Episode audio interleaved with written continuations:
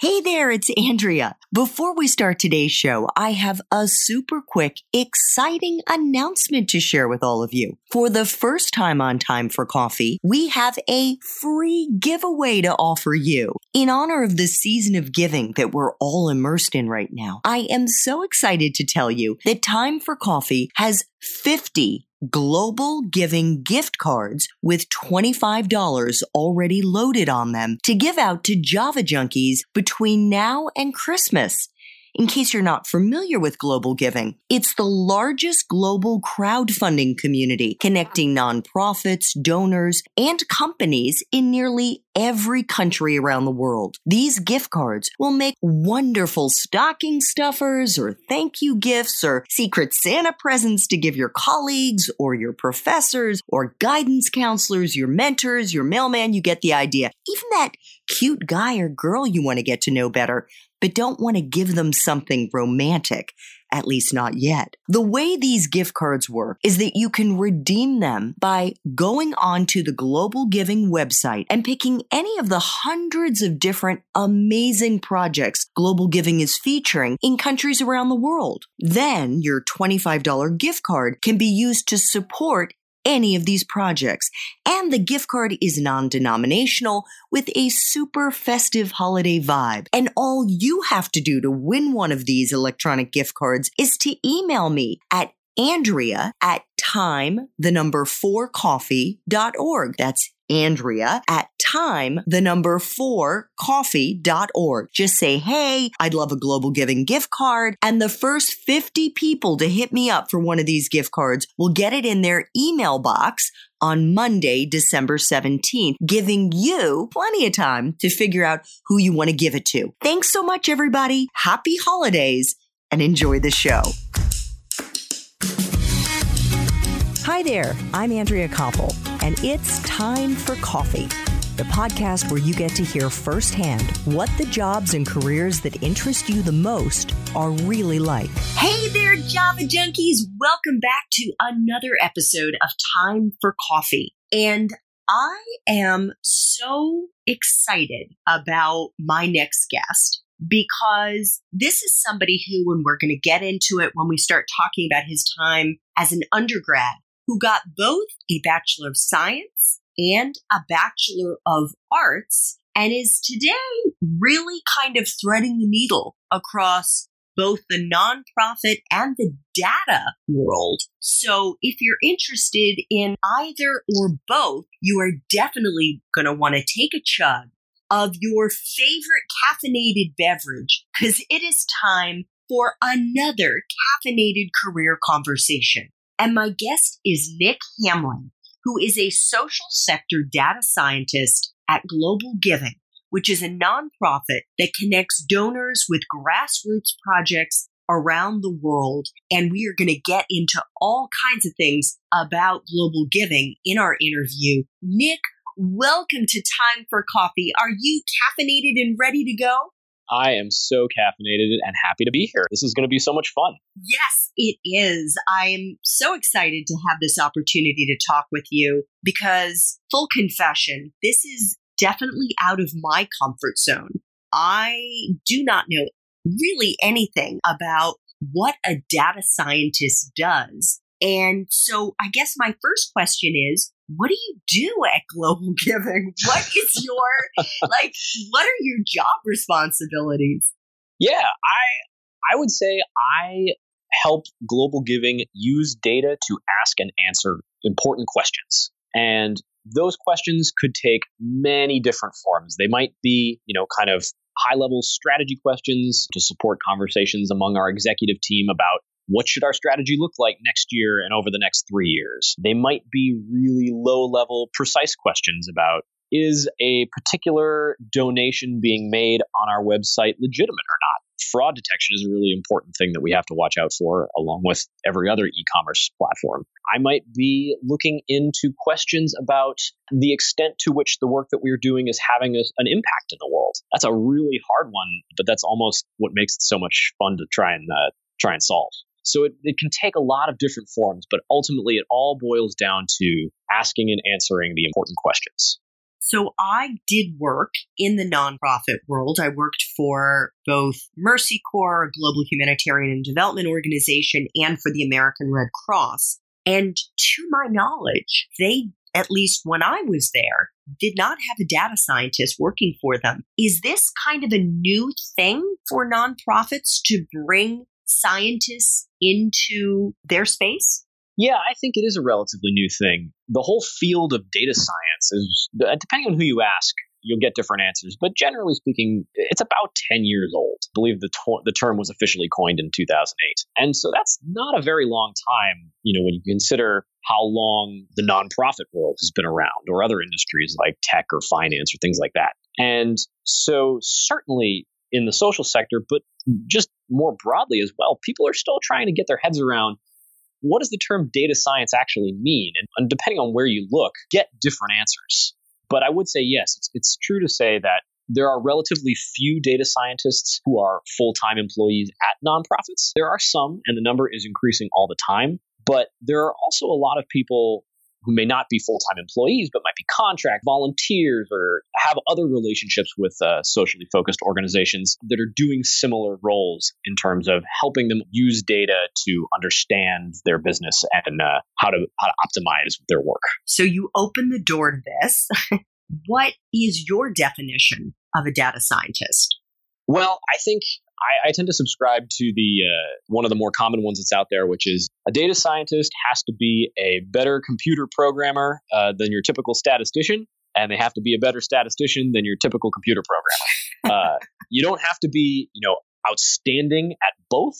Certainly, there are people that are. I would not consider myself one of them, but you have to have a strong ability to bounce back and forth between the two. I think what I would add to that definition Uh, kind of the, the third leg of that stool that's particularly important in my work, but I think is increasingly being recognized as something that's critical to success as a data scientist anywhere, is the ability to take both of those fairly technical topics and be able to digest them down into concepts and takeaways and summaries that can be easily communicated and understood by people who maybe aren't as close to the nuts and bolts of the analysis as you are.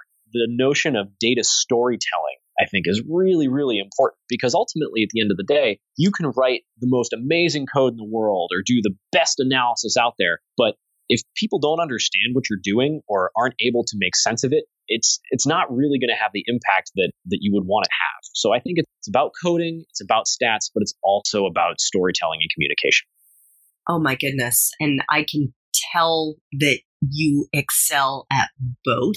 You are just so articulate and clearly have a way with words, Nick. Oh, thank um, you. That's that's very nice of you to say. Nick, take us into a typical day for you. What do you do? How does your day unfold?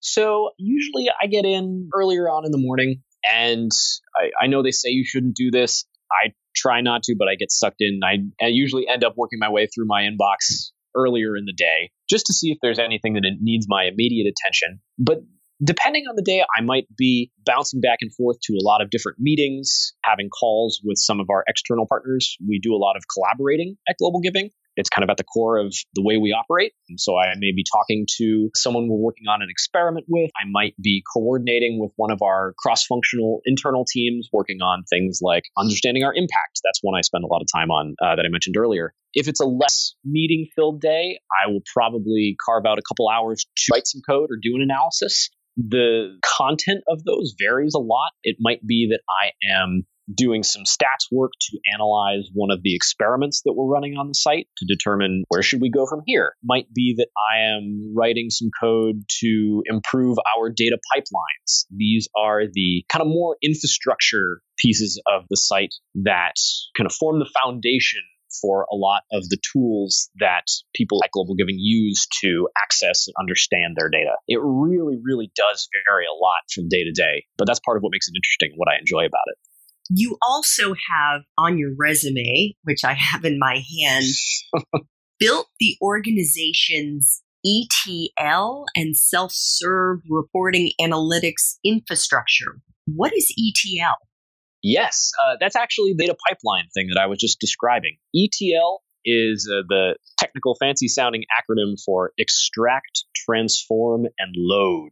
However, when I talk about our ETL process to external audiences, usually I will summarize it as imagine like we have a bunch of little gnomes that are constantly running around and cleaning up our data. You can think of e- our, our ETL processes as our data gnomes. Every night we have things that happen behind the scenes that take all of our raw, hard to use, hard to understand data reorganize it, clean it up, put it in a place that's really accessible and easy for staff to access and ask questions.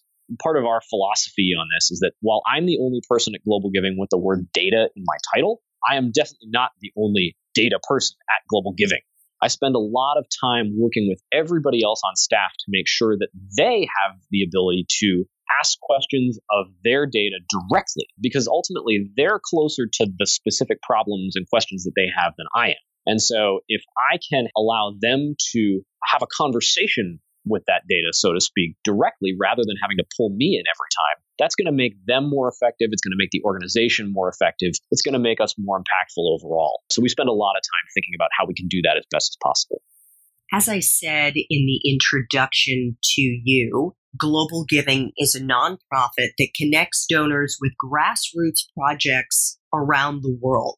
So around the world's an awful lot of places. You mentioned Yes it is. You mentioned that one of the things that you've done is to design a program such that you're able to measure the impact of global giving programs around the world. Can you give us an example of one of these programs that you were able to demonstrate impact with? Yeah, so Global Giving's approach to impact measurement is a little bit different than some of the other approaches you might find elsewhere in the social sector. Because, as you said, the organizations that we work with do pretty much literally every kind of social good work out there and operate basically anywhere around the world. Did Being able to capture that diversity effectively is really, really hard. And moreover, we at Global Giving are not experts in how to drill a well or how to build a school or how to run a vaccination program. So we're not going to be able to effectively evaluate impact along any of those specific areas. What we do instead is look at the organizations that are able to learn the best. Our philosophy is organizations that are learning are ultimately going to be the ones that are poised to have the most effectiveness in their in their programs and ultimately create the most impact in their communities. And so a lot of our tools around impact measurement are actually tools around how we measure learning. And at Global Giving, if you come to our office in DC, you walk in the door, you'll see our four core values painted in giant letters on the wall. One of them is listen, act, learn, comma, repeat. It's this iterative way of learning incrementally. You're never going to figure it all out up front. So what you need to do is listen to your community, to experts, to your peers, act on what you've heard, learn whether or not that action worked, and then repeat that cycle and over and over again. So when we're looking at organizations that are particularly impactful, that's that cycle that we're looking at. And I'll give you an example. One of my favorites is a, a partner we have called the Solar Electric Light Fund, and they do work in uh, West Africa with what sounds like solar electricity. But they listened to their community and heard that well what we really are having trouble with is not so much electricity it's it's agriculture it's getting water to the fields where our crops are being grown could you maybe kind of tweak your work a little bit and help with that and so they acted on what they heard and set up a, um, a pilot experiment in one of the communities where they took some of their infrastructure and redirected it from solar electricity over into an irrigation solution. And what they learned from that is that that actually works really well in that part of the world, and their communities really responded to that. And so, in repeating that cycle, what they've now done is taken that irrigation work that started in one community and expanded it to many of the communities in which they work. That's one really specific example of the kinds of iterative learning that we get really excited about and we're able to capture through our relationships with our nonprofit partners on the site. Hmm, that is so interesting. So, one of the things that we learned and that Java Junkies will learn who get to listen to the Espresso Shots episode that we just recorded a few minutes ago, Nick, is that global giving affords entry level employees the opportunity to start working as fellows.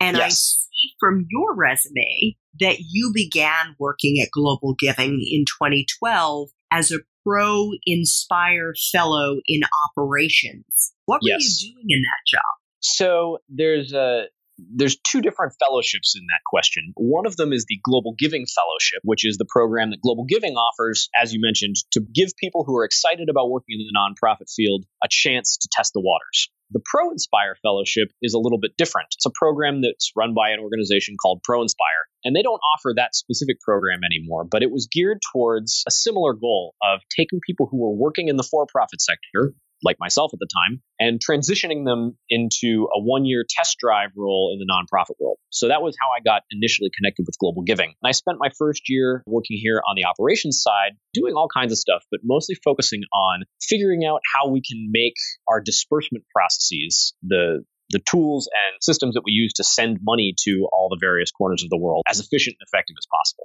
Okay. So you just alluded to the fact that you were in the private sector before you moved into the nonprofit, or as others refer to it, the social sector. What were you doing in the for profit world? Yes, uh, so it's a bit of a career change, but in the for profit world, I had been working as a reliability consulting engineer at a software company that made reliability software. So this is kind of like a technical management consulting role. Basically, I would go visit customers and help them get set up to track the reliability and maintainability of whatever product it was they built. And that could be anything from a cell phone to a computer server, uh, all the way up to a tank or a missile. Really varied a lot. And what was that transition like for you going from the private sector into the nonprofit world?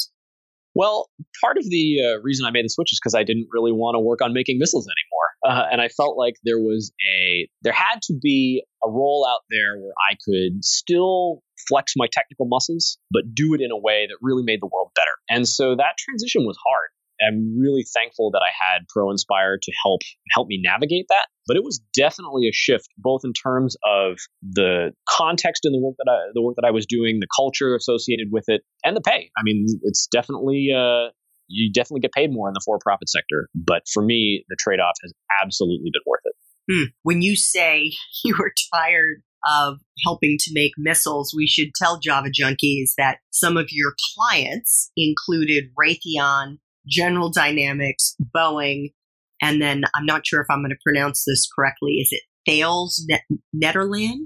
It's Thales, ah. I believe, if my accent is right. Okay, Thales Netherland. So let's flash back to yes. when you were a Java junkie at the University of Rochester. And we should tell our Java junkie listeners that you were a double major you got your Bachelor of Science in Mechanical Engineering and your BA with research honors in history. Holy cow. oh my gosh. We know what you were doing for four years while you were in college for sure. Did you know what you were going to do with those degrees, Nick? Not, not even in the slightest. All what I did know was that I really enjoyed both of those fields in high school, and I didn't want to have to choose between one or the other. And that's actually a main reason why I went to the University of Rochester. They were the only school I found that would let me study both in whatever way I wanted. And so that's uh, that's kind of how I got into that. I knew I liked the technical and I knew I liked the human, but I wasn't really sure how or if I would be able to find a job that would let me use both. I consider myself extremely fortunate to have been able to do exactly that. And so I was indecisive then, and I have not yet been forced to be decisive now. so before I ask you what you did after you graduated, were there any clubs or extracurricular activities or fraternities or internships that you engaged in, Nick, that you realized after you graduated and got into the working world were actually beneficial to you and had helped you prepare for the working world? Yeah, I'll mention two that were absolutely foundational to, you know, my my career to this point. I did a couple summers I spent working in programs that are funded by the National Science Foundation. These are research experiences for undergraduates. They are a great opportunity to get your hands dirty on actual research work. I spent a summer working in Thailand and then the subsequent summer working in China on two different projects. And so the real world experience of having to carry out that work and to do it in a foreign country was absolutely central to me being able to work effectively in, in a global setting the way I do today. The other one was my entire time at the University of Rochester, I sang in the all male a cappella group, uh, the University of Rochester Midnight Ramblers.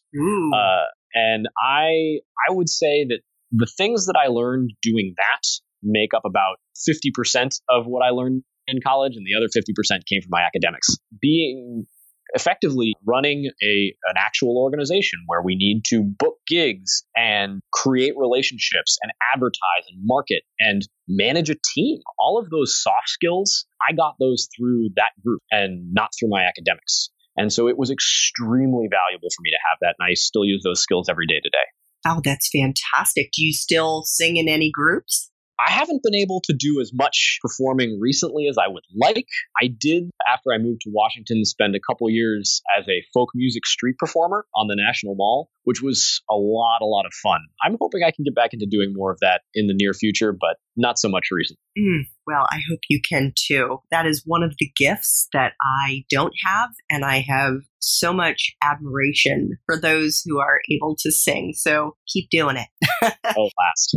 Uh, Nick, as as you know, before we started interviewing, I said, "Hey, it looks like maybe you had a gap year because you graduated in 2009, and I didn't see anything in your resume that showed that you were working in a job until 2010." And you said, "No." Do you want to explain what you were doing after you graduated? Yeah, so the University of Rochester has what I believe to be the best deal in higher education, where it's a program called Take Five. And the way it works is after you do your four years of undergrad, you can apply and get a fifth year tuition free to study whatever you want.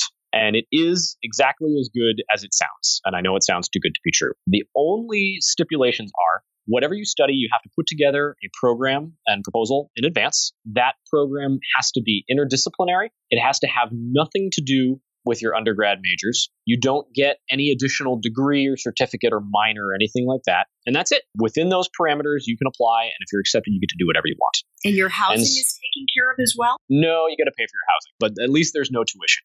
So for me, one of the really exciting things about the U of R that I didn't really get to do much with during my four years of undergrad is they have the Eastman School of Music. It's one of the, the best music schools in the country. And so my take five year, I spent studying ethnomusicology at the Eastman School of Music.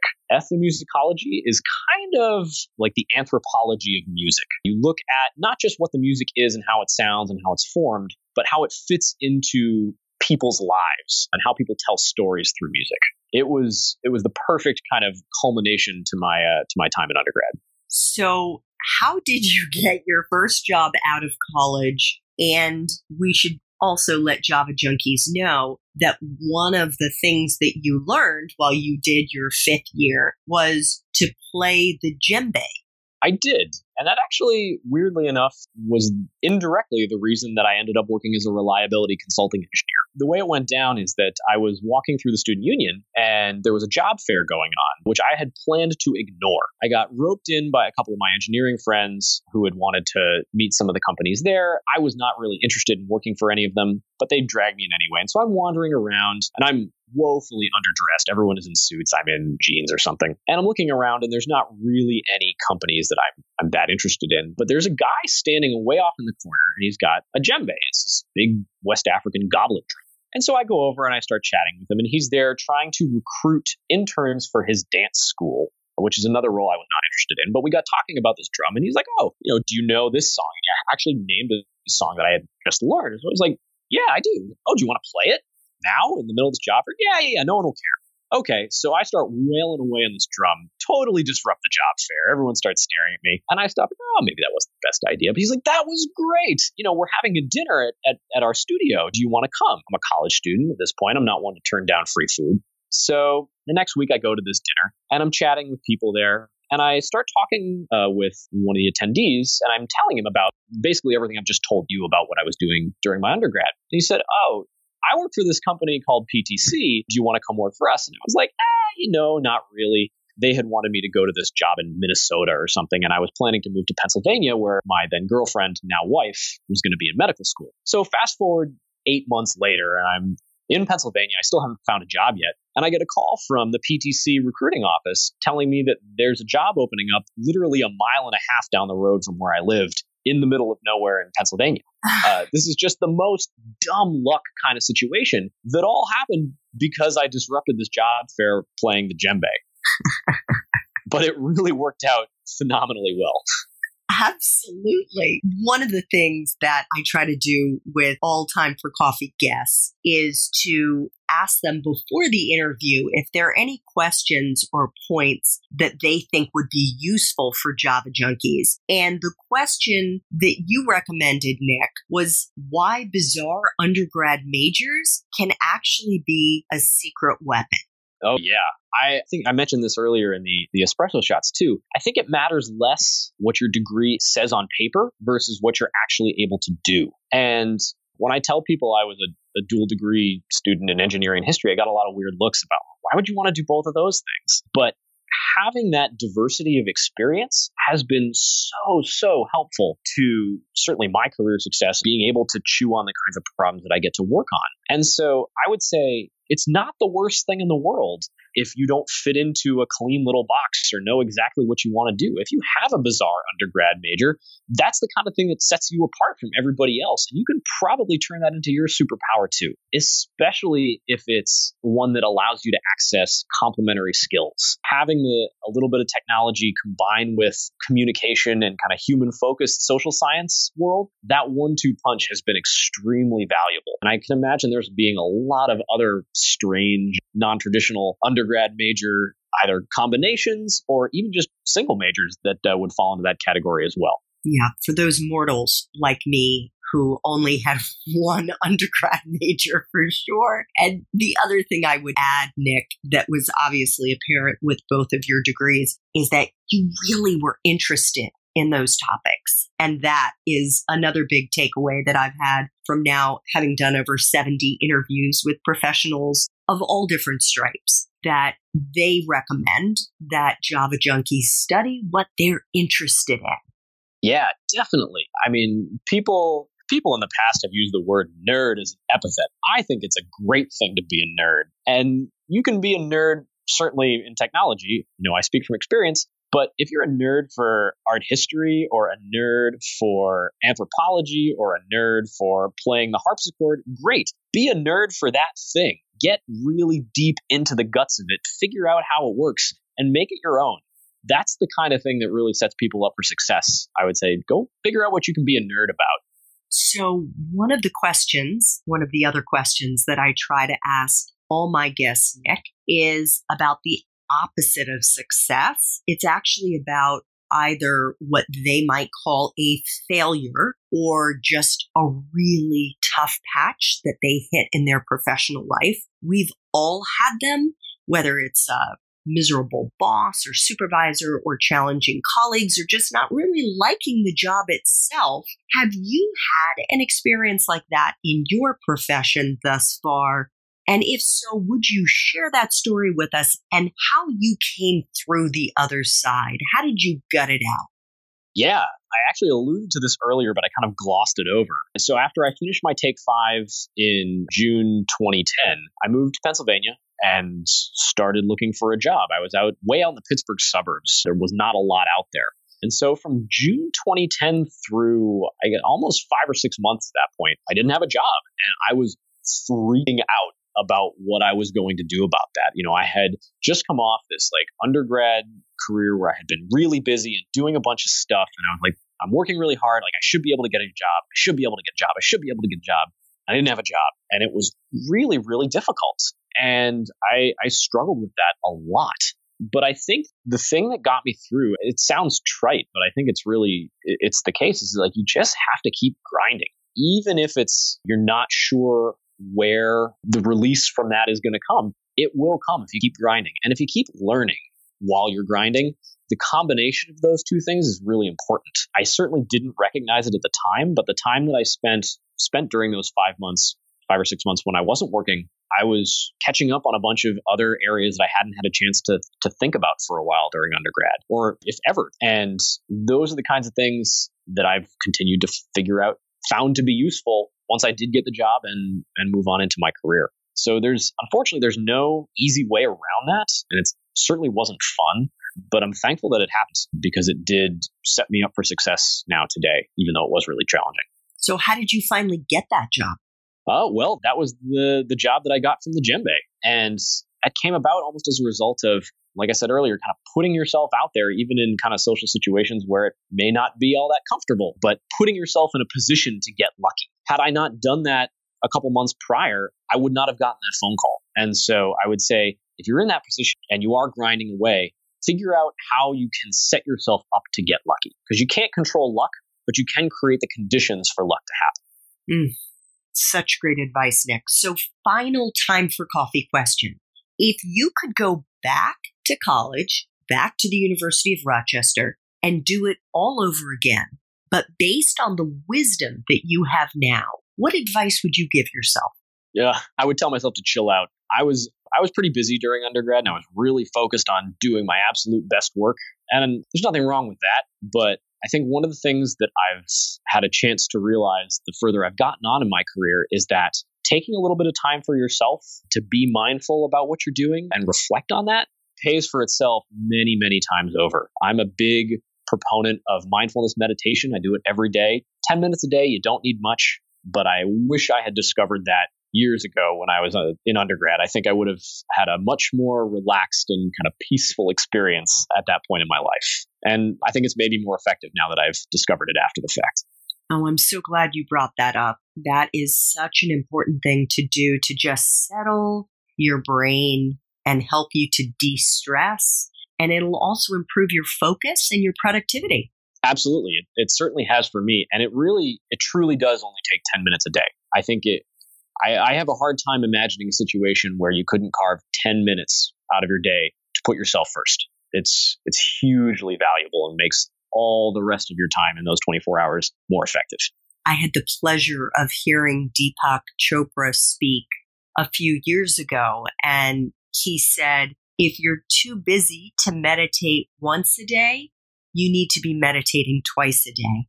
He's absolutely right. He's absolutely right. And there's a lot of there's a lot of apps and things out there that can help make it easy for you. I use one to keep me on track. You don't have to go it alone. There's a lot of people who are going through that challenge too. Nick, before I say goodbye to you, you very kindly have offered to connect with Time for Coffee listeners over Twitter. Do you want to share your Twitter handle with us? Yeah, sure. It's Nicholas Hamlin, N I C H O L A S H A M L I N. My DMs are open. I, I love talking to people who are excited about data science or social sector work or some combination of the two. So, yeah, happy to be a resource if that's something people are interested in. And you also wanted to give a plug for the GlobalGiving Learn Library. Oh, yeah. Glad you reminded me of that. If you go to globalgiving.org slash learn, we have tons of content out there about what it's like to be in the nonprofit sector. We have resources for individuals, for organizations, for companies. I've got some articles up there about some experiments that we've been working on if you're interested in hearing from me directly. But that's a great resource for anyone who's interested in important topics in the social sector. Nick, I want to thank you so much for making time for coffee today with me and the Java Junkie community. I have learned a huge amount and I have tremendous respect for you and the career that you have built through sheer hard work and grit. Well, thank you so much, Andrea. It's been an absolute pleasure to get to talk with you, and uh, good luck to all the Java junkies out there.